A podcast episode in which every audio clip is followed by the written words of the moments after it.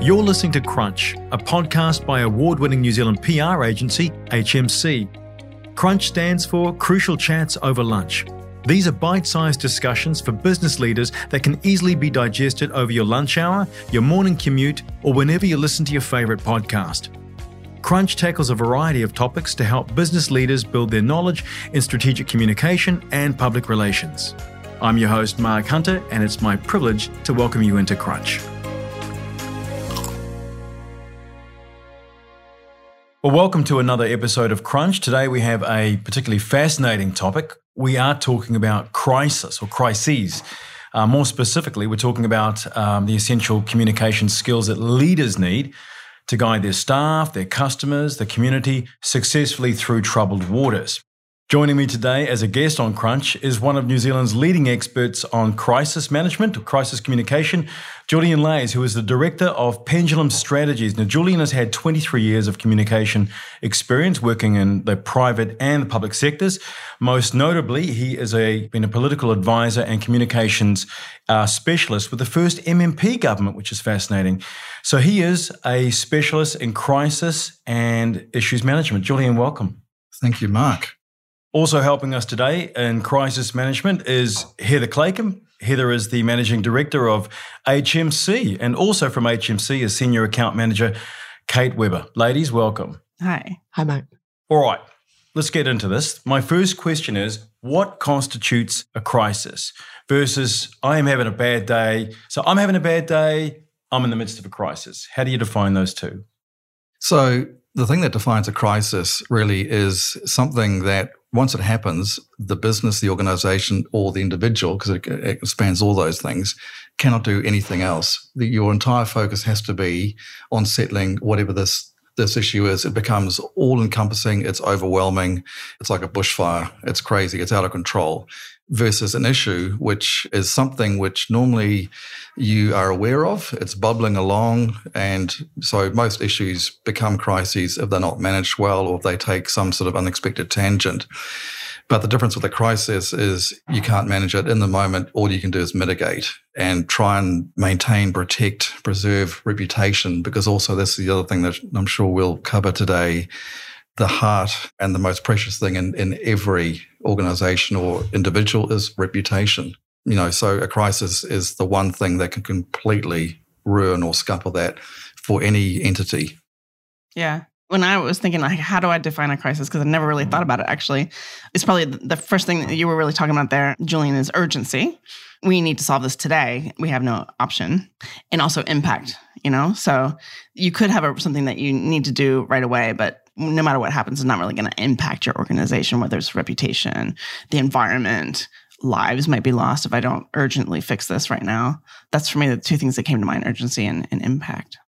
Why don't we add a little bit of meat to the bones? Uh, we've got a nice working definition, but why don't we talk about some of the crises that you've been involved in, all three of you, and that went well, where the leadership did well, the comms were good, the way they managed everything. Basically, that's going to give some of the clues as, to the listeners as to what to do.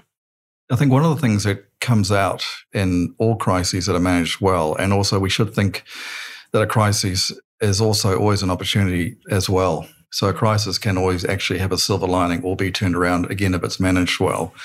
But the things that do define those crises where they have successful outcomes are where you've got leadership that is transparent, is prepared to front up and do so very quickly because speed is the absolute essence in terms of, again, being able to manage a crisis successfully. I think of someone like Ashley Bloomfield, mm. who became Director General of Ministry of Health months before we had our biggest crisis globally in recent times, COVID, who never would have ever imagined in his wildest dreams that he would have been doing 1 p.m. stand ups almost daily and involved in the media for months. So he was someone that went from what you know what I call good to great as a spokesperson or a or a leader managing a big crisis. He epitomized um, authenticity. So you know here you've got a huge crisis where people are searching for a source of truth, searching for trust and confidence. And he was able to deliver all of those things. And he became a very effective spokesperson, as we all know. Didn't start out that way, and he had a huge deal of anxiety going from someone who wasn't prepared or wasn't expecting to be front facing to then dealing with one of the most complex crises in, in modern times. So, again, authenticity, the speed, being prepared, those all hallmarks in, in terms of that particular one, but also all the crises I think I've been involved in. One that comes to mind for me and and today just like we probably won't be mentioning a lot of client names just to you know maintain confidentiality but one that that comes to mind for me that went really well um, that our team was involved in was a company that had a food for cattle basically. And this food got out into the food chain and all of a sudden they they realized oh my gosh this this is a food that we recalled seasons ago we thought it was all off of our shelves. Nobody should have ever sold it. And actually if it's fed to cattle it could kill them. So he was like oh quickly we need to get the word out to farmers. And so the great thing about that company is they very quickly thought we need to get the word out. We need to talk about this. And it was to the point that there was even one media story about it where the the journalist actually said boy it's really great to see that the company's doing the right thing and talking about this. And so as a pr person that's mm-hmm. like well, the ultimate yeah. stamp when the, when the journalist is really happy to see how the company's handling it so i think yeah. that highlights too heather the you know they were putting the health and well-being of the cattle mm. and their farmer customers first often that's a hard balance between the reputation of the company and doing the right thing. Yeah. And I think we, you know, we worked with another company, multinational company last year on a product recall, also in the agricultural sector. And I think when you're dealing with um, animals or people, the stakes are a lot higher, if it, you know, animal health or, or human health. Uh, in this case, it had the potential to affect both. Mm. They had um, legal issues to balance, reputational issues to balance, relationships with a third party manufacturer to balance, uh, insurance to consider. But at the end of the day, I think what stood this company in good stead was that they were willing to step up and do the right thing and keep people informed. Because mm. when you get that void of information, you know, and especially in the age of social media, I think we'll touch on this a little bit later, things can get out of control pretty quickly. Mm. Mm. There are several complexities. You've you mentioned at the start speed, Julien, is imperative and transparency. But there are layers, right? There are the internal comms that you've got to do with your own people, your own staff. You've mm. got the customers. You've mentioned the farmers in this case. There's the public that also hear about it. So, how do you, one, get the speed right? Who needs to hear first? And maybe there's no one size fits all. That's one issue. Another one is how much transparency is good transparency? And can you get away with multiple levels of transparency? What you tell your staff might be a bit more open and full versus what you're going to be telling. Do you know what I mean? Like there's yeah. layers of this thing. Mm. Mm. Julien, can you speak to that? Yeah. So the speed side of things is is and Kate mentioned that sort of vacuum that you can't allow to happen because other people will then just fill that void with their version of the story, which is often not the correct one, and it goes from there. But in terms of preparedness, many uh, companies will have, particularly those companies that, that act in critical areas like infrastructure, transport. I'm thinking Auckland Airport, mm. where they need to act very, very quickly, quicker than most. Mm. They'll have a, a template prepared. So if in the event of an incident, depending, and they have a way of categorizing what those incidents are, they can quickly fill in the blanks basically and get that message out. Uh, so again, it's about providing people with the information quickly. So there are means to actually do that, you know, and I think back to the day, and I can say with Shell um, in the day, uh, big petroleum company, of course, who again had volumes of crisis manuals uh, prepared probably hadn't tested them in a while. And this is probably over 20 years ago, but there was an incident on a forecourt involving a fatality. It took probably four to five hours for a decision to be made as to what to say, who to say it to. And by that stage, of course, you know, people are all over it, particularly the media. Mm. So again, you, you don't have time to sort of anymore because we're living in a cycle of 24 uh, 7 media wise you need to go and you need to go quickly to, to let people know what's happening and to take responsibility for that process too. I think that's answered one bit of your question. Yeah. In terms of transparency, Can I just add to the um, urgency one before we move on to, about that? I think social media has really changed how we need to respond so so quickly because you know you'll often find, particularly if it's a very public thing, your crisis will break on the media, on the social media first, you know, before anything else. So your public already knows what's happened before you even say anything. So I remember watching a, a webinar. This is about it was about two years ago now um, with a crisis expert and they were saying that the the like best practice was 10 minutes after something happens you should be out in media saying something which is really hard because you might not know a lot but you may you might just need to say here's what we know now we're going to come back to you um, shortly but kind of acknowledge it that it's happened so i think that's social media there's that actual golden hour. It's, Mm. it's that first hour, uh, which means you've got to get social. You also have to get your traditional media release. So you have an hour to actually get that out. Mm. Um, after that, you start to lose the uh, balance and you start to get in be in catch up mode essentially. so Lose control. absolutely. Mm. I was thinking, you know, that that speed of response that we have to have now, because everything's digital, Mm. makes it challenging to communicate internally with your staff. Yes. You know, we always talk about prioritizing, Mm. keeping your staff up to date and informed first, which is slightly easier to do if you've got an issue. But as Mm. soon as a crisis happens, it's still important. Mm. But Yeah. balancing that with what you're saying publicly and, and keeping your team informed at the same Mm. time. Those of us who are old enough to remember, you know, before social media, um, you know, you could call a meeting, talk to the staff after you've put together the key messages. Da da da. Later today, we'll be going out to meeting. You know, you just do not have that time anymore. And unfortunately, even though it's not the right, you know, you don't want to see it happen, is staff will sometimes, depending on the scale of crisis, they will see it in the news first. You know, but um, Mm. yeah, so it's really tough. That presupposes that you've got a plan of some sort, and you did allude to this, Julien.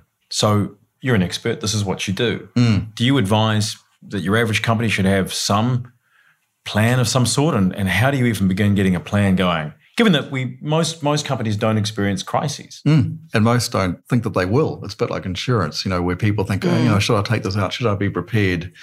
But when it actually happens, you're, you're very glad when you have got something to, you know, to fall back on.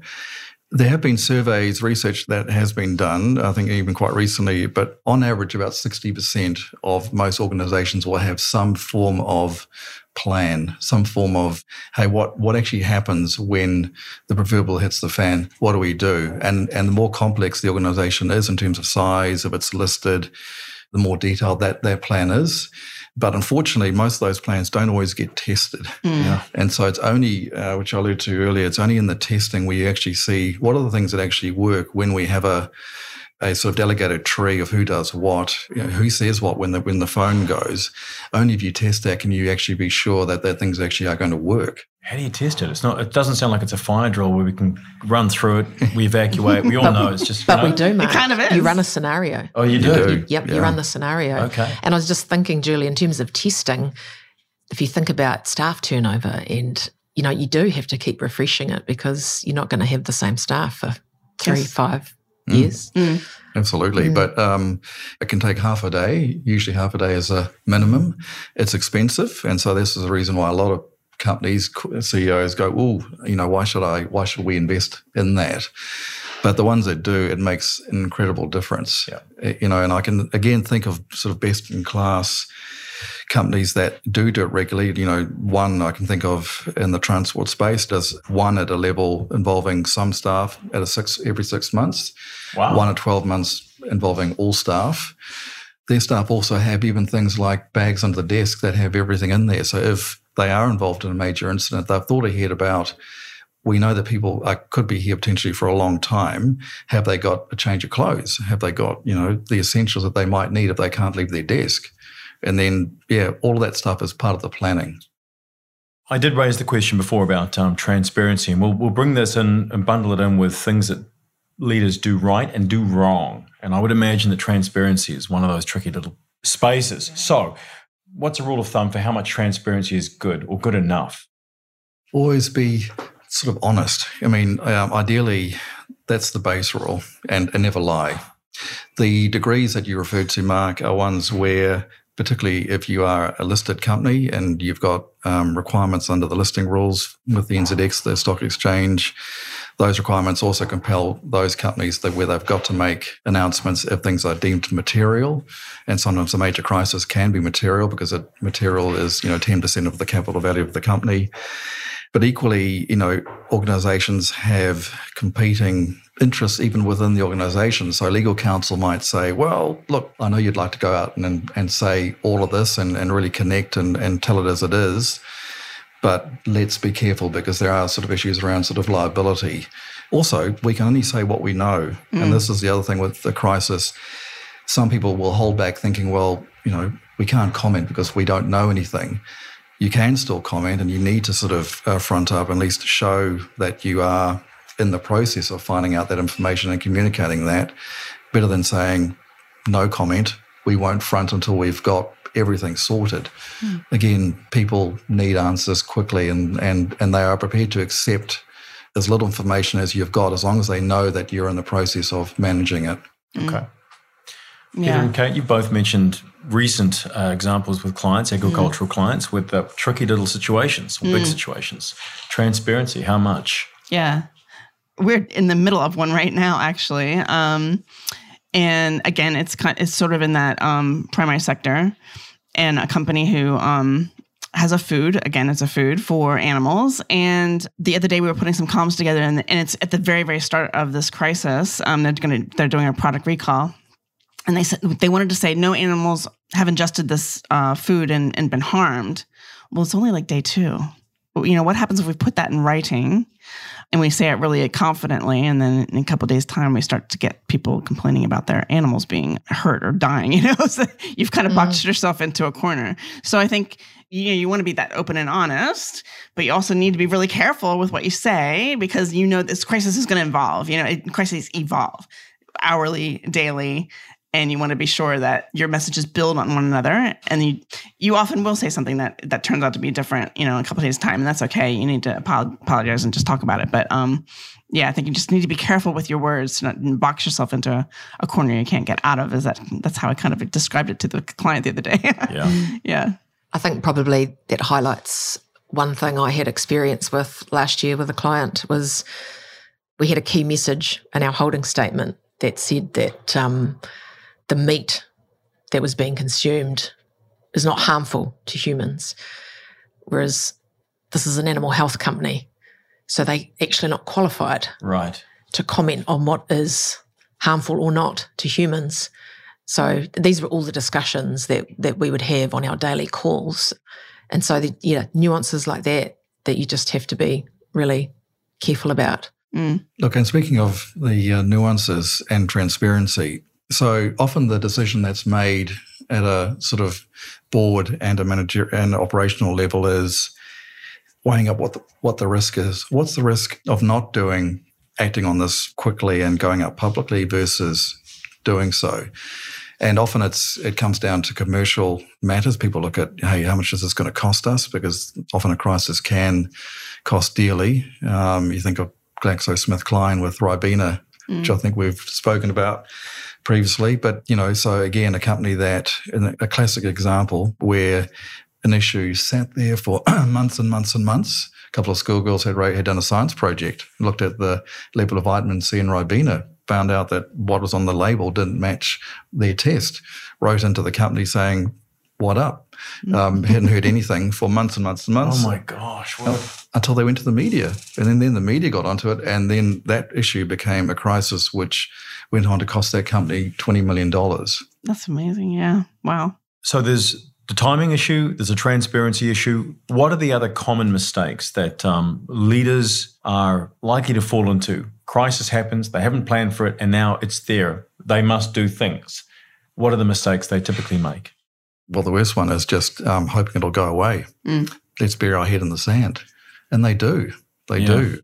I can think of another example where a technology company had a particular product. They became aware that this new product had, there was an issue with it. They wanted to go out and replace the product from their customers, do so on a sort of rolling basis, but without actually informing them to alarm them.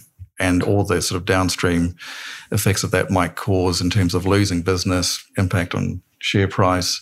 So, hey, let's just do this under the radar. let's not actually let's tell them, look, we're just doing this as a as a matter of course. It's it's no big deal. Now, I can't say too much about what what the risk was with that particular product, but mm. it was significant enough where it could have had an impact on on life. Okay. But you know, this particular company made the decision to try and just deal with it before making it public, and they and they got away with it. Oh, they mm. did. Yeah. Okay. Mm. And that, that's a balancing act, and I think that you know we give advice to our clients in mm. those situations. Like when when do you proactively, yes. and, and, this would be obviously when you're managing an issue before it becomes a crisis. When do you proactively mm. put out a media statement or communicate, and, and when do you not? Mm. When do you have a you know, you prep the comms and, and hold it yes. until you need it. And when mm. you give advice and sometimes have to walk away, like the example I just mentioned, I mean, sometimes clients, even in the face of a crisis, won't necessarily accept best practice. And again, sometimes you you can advise people, but they won't necessarily mm. Take do the right thing. Yeah, it's a tricky yeah. thing, isn't it? Because it's if my plumbing explodes in my house, whatever the advice the plumber gives, I am taking it, right? I'm not going, oh, I mean, thank you, but I'm going to try something. there was just this thing with the specialist area of crisis management. Everyone feels they've got a little bit of knowledge themselves. It's like people who are gifted, well, you you were in the business of PR and you write things, and everybody can write something. But that must be difficult when you know you're given advice. It's from years and years of seeing good and bad situations and dealt with properly and not and they don't take it. Mm. But I guess mm. you can't make them do things, huh? No, no. And sometimes too, companies will, clients will bring you in sort of once a crisis is already underway. Yeah. And I'm sure we've all been through this where, yeah. you know, it's frustrating because you know immediately if you've been brought in earlier and had time to work and you know have a plan and to do everything in a considered way that particular issue that's now a crisis could have been contained. But once again, it's yeah. once it's in that crisis phase, you, you really are just you're, you're just holding on and you're trying to mitigate, ensuring mm. that there's going to be some reputation left at the end of it versus not allowing the crisis to happen at all. Mm. I guess, it, like, yeah, it's funny. I was talking to someone else about the exact same uh, question you've just brought up, Mark, um, just yesterday. But, you know, I think with communication, it's not an exact science. Like, if you want to stop your pipe from leaking, you know exactly what to do, you know? Mm. But there are different ways you can handle a crisis, and both sets of options might come out okay. So I guess that's why there's a million of us working in, in comms and you can take advice, advice from different people. But you know, it, it is uh, it's difficult as a comms person when you you know you're 99% sure this is exactly what you need to do and your client doesn't take your advice. Julien um, and I just worked on one. You know, it was a company that had um, one of their board of directors actually committed a crime. There was name suppression. My advice was let's when this finally comes out, let's let's front this and talk about it publicly and the organization decided not to do that.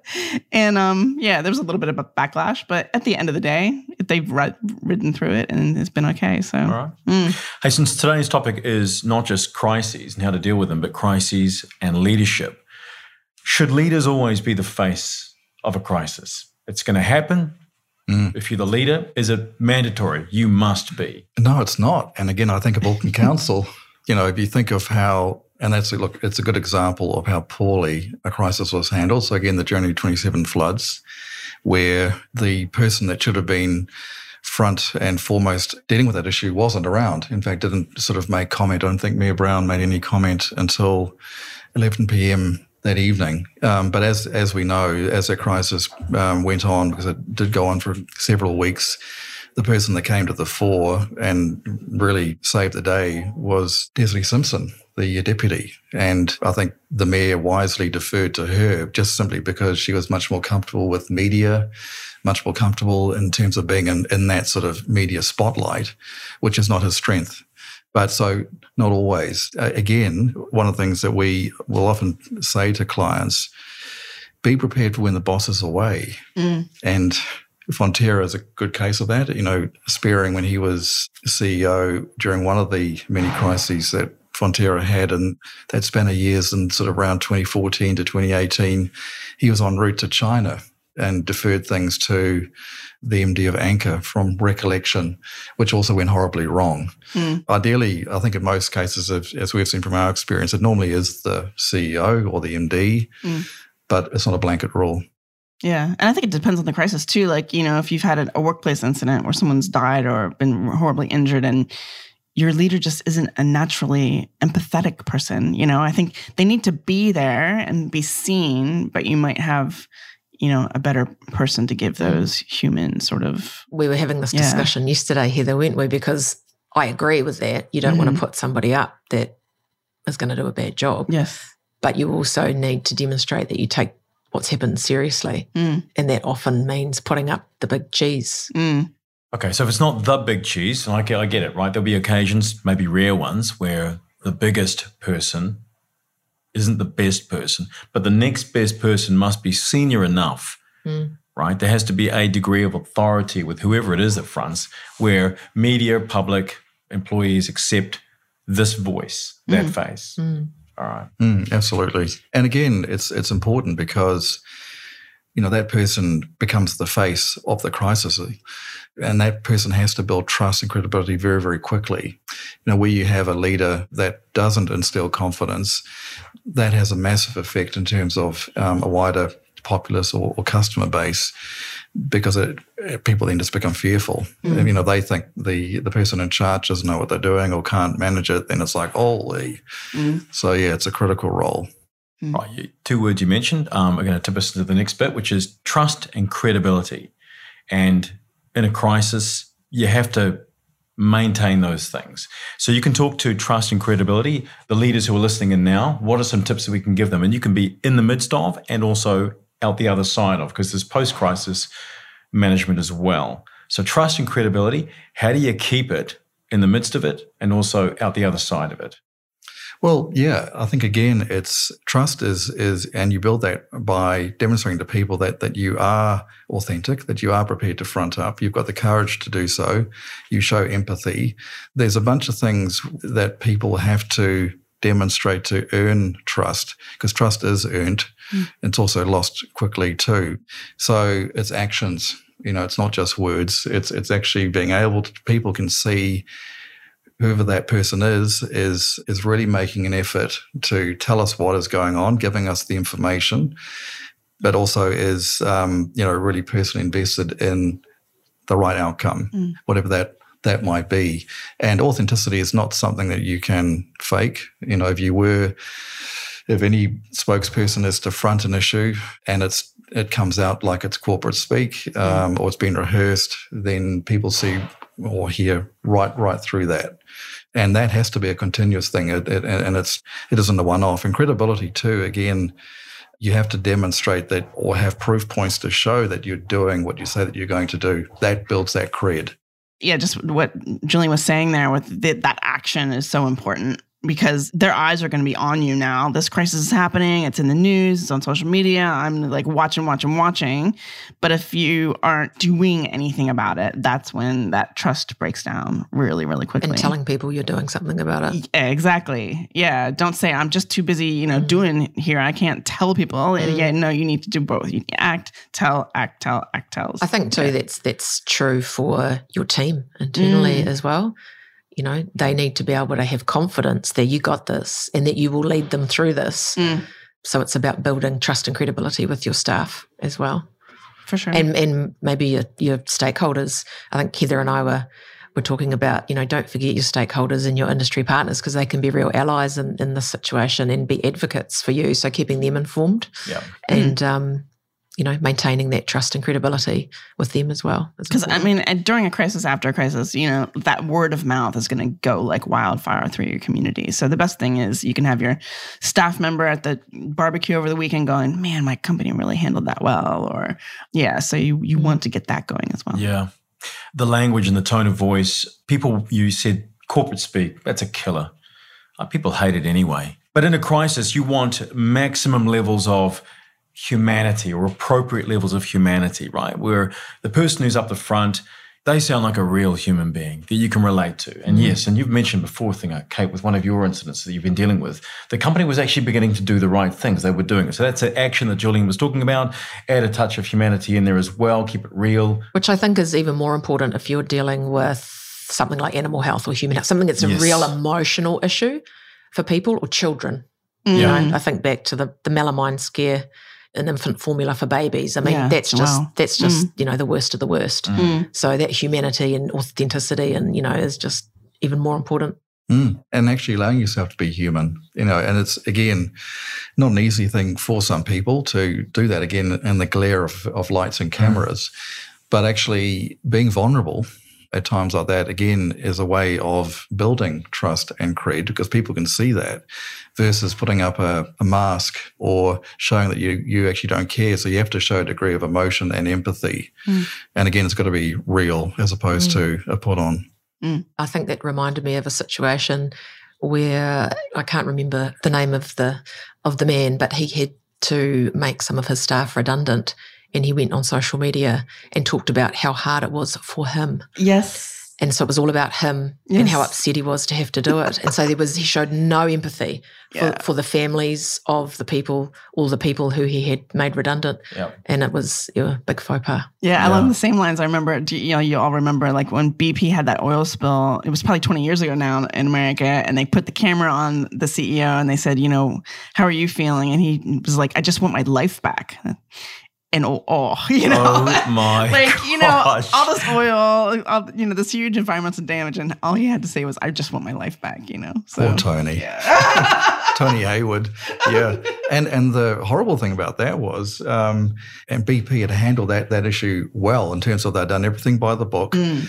But the other learning from that is when you've got a spokesperson, particularly when they're in that spotlight for day and week and month and month, Mm. you've got to have a way of. Um, you know, making sure that person has a break. Yeah, just like your staff yeah. have to have Yeah. a break. Mm. Yep. So he was so tired by that point, and, and he had said a whole bunch of stuff, and that was the last line, that throwaway line, but that became the headline, Mm. and he lost his job. Oh yeah, I and things went quickly Oh, south after gosh. I that. think it takes a Mm. huge emotional toll. I mean, I think about some of the the issues and crises we've managed here, and depending on the subject matter as well of it, can Mm. take a huge emotional toll Mm. personally on the people involved. Yeah. And I know you've you know Mm. had that experience.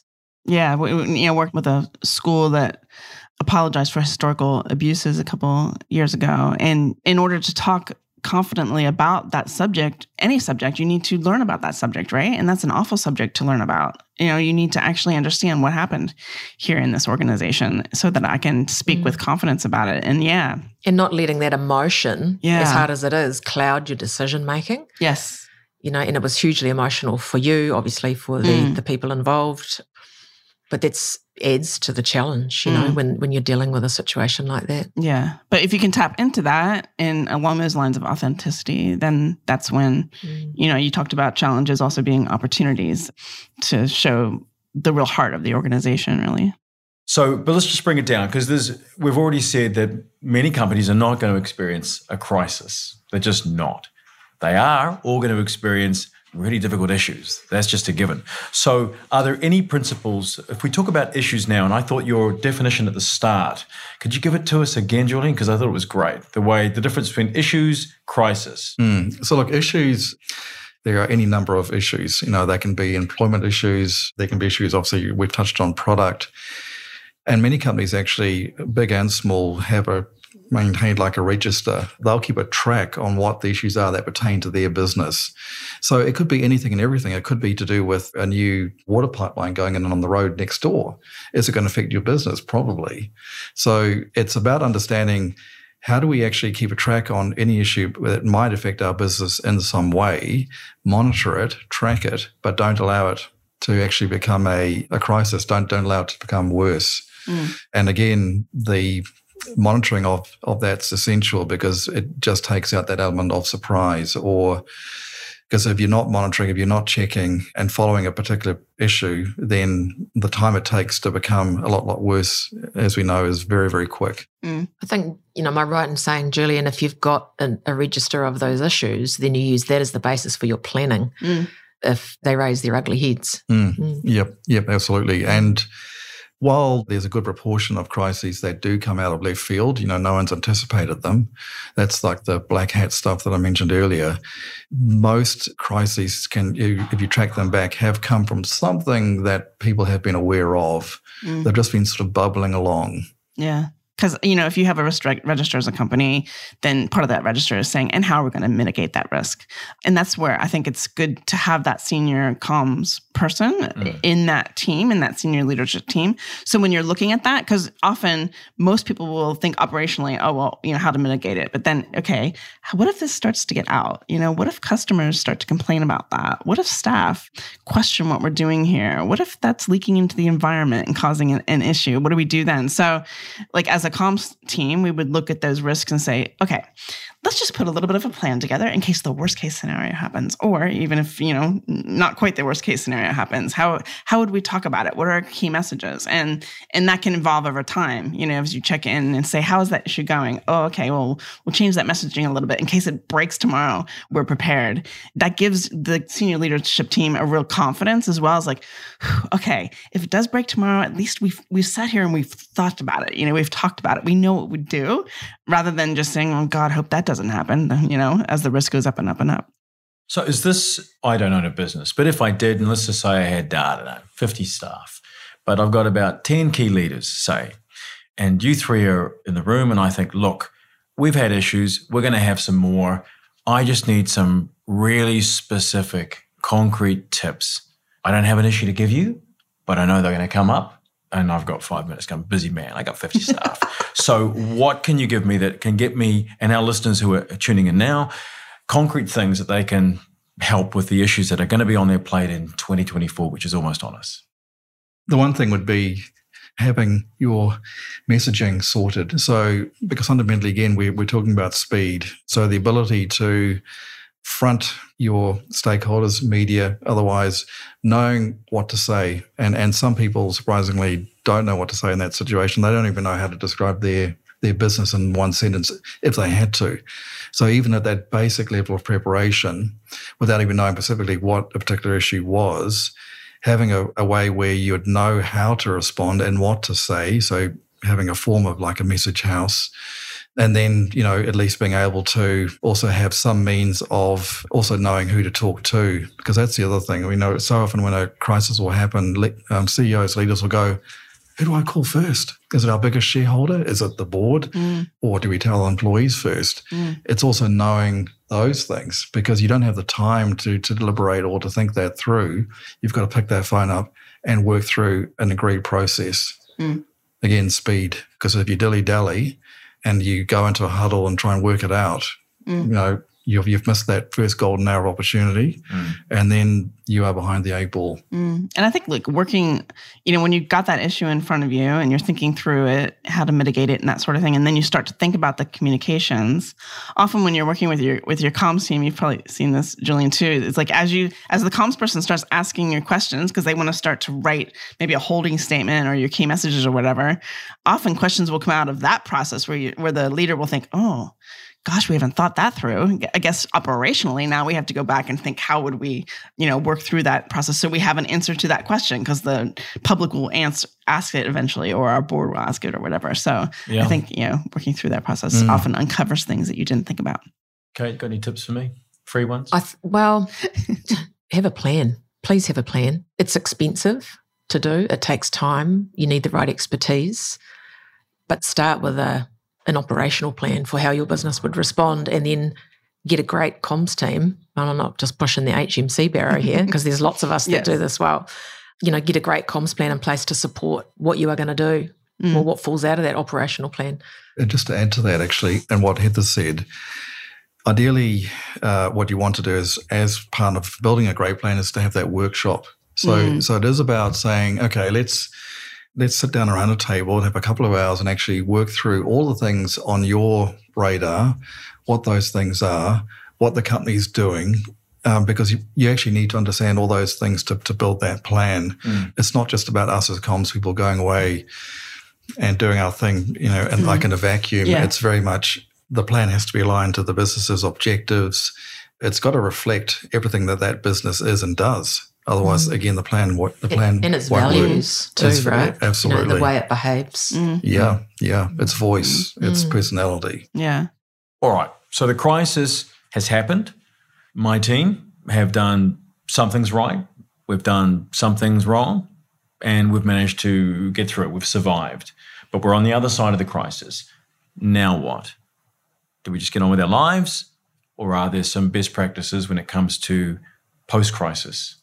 Sometimes you don't have a choice. So, thinking of Fonterra's crisis with the Hautapu plant, the melamine issue, and or the contamination issue, rather, that was one where the government said, okay, well, this has been of such a significant nature. It's affected our economy, it's affected our currency, our dollar went down. It's affected the trust that our key markets like China have in us as an economy. We need to have a commission of, of inquiry to actually look at how this happened, why did some of the things go wrong, and um, how do we ensure that that doesn't happen again. So that involved an external review, so both the government working and its agencies working with Fonterra. And in that case, too, you know, it became, I think, part of the inquiry's recommendations was have a plan. They didn't actually have a proper plan. They didn't have a plan that was tested. All these things sort of came out in the wash, but it's only by having those intense deep dives into the things that went well and didn't that, that you can improve and prepare for the next time. Mm. I think that the thing that comes to mind for me as well is, you know, if you go through a crisis that's particularly pr- pretty public, eyes are going to be on you now. Yep. You know, the, the eyes of the public are going to be on you. The media is going to be looking for anything to bring you back into the media spotlight again. So I think you need to act and do the right thing, but I guess look for opportunities to build that trust bank again. You know, look for things that are authentically happening throughout your business that we can talk about that are demonstrating that we are a good corporate citizen, that we're doing the right thing. Um, some is sort of, sort of that positive, getting that positive news out there um, and being a little bit more purposeful maybe than you were before in doing that. Okay. I think there's probably a balance there to strike because you don't want to overdo it No. and look yeah. like you're overcompensating. Yes, like what are they trying to hide here? Yeah. Exactly. Yeah. Yeah. True. So just subtly, Mm, perhaps. Yeah. yeah. Is there also a bringing together of a couple of things? You- You're going to do a review. How did we do? What did we do well? Uh, there's clearly some things we did wrong. If the public are, they saw it all go, some things go pear shaped. You do a review, you make some changes. Do you then take these changes that we're going to make and let the public know?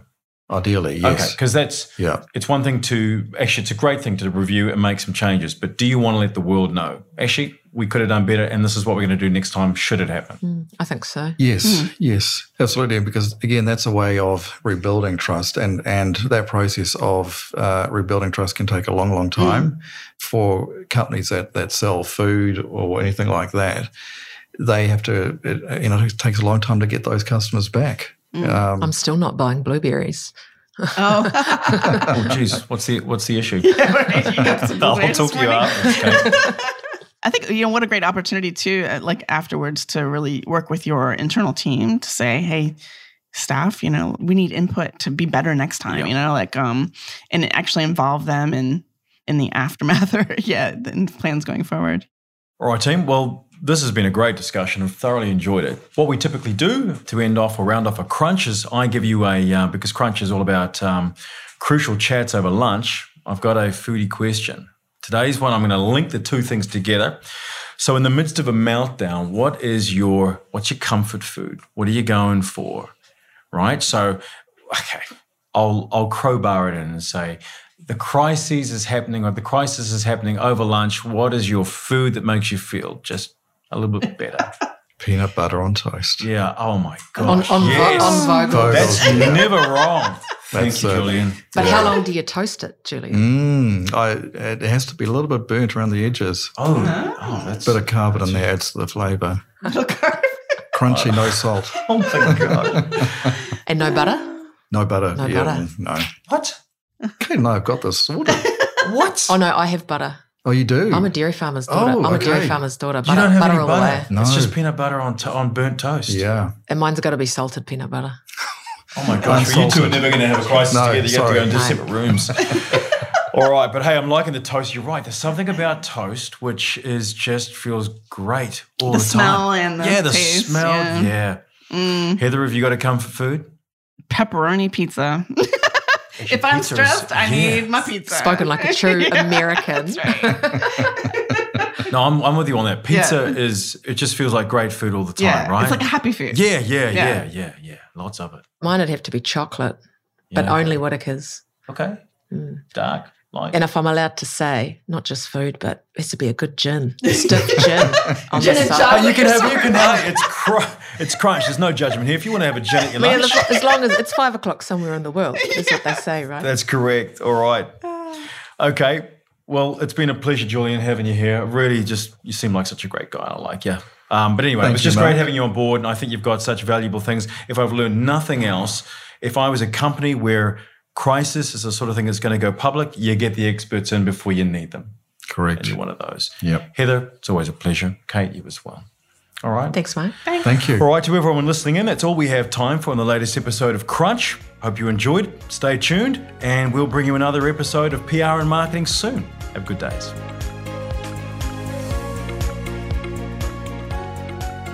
Thanks for joining us for the Crunch podcast, brought to you by New Zealand PR agency HMC. Make sure you hit the subscribe button so you don't miss our next episode. See you next time.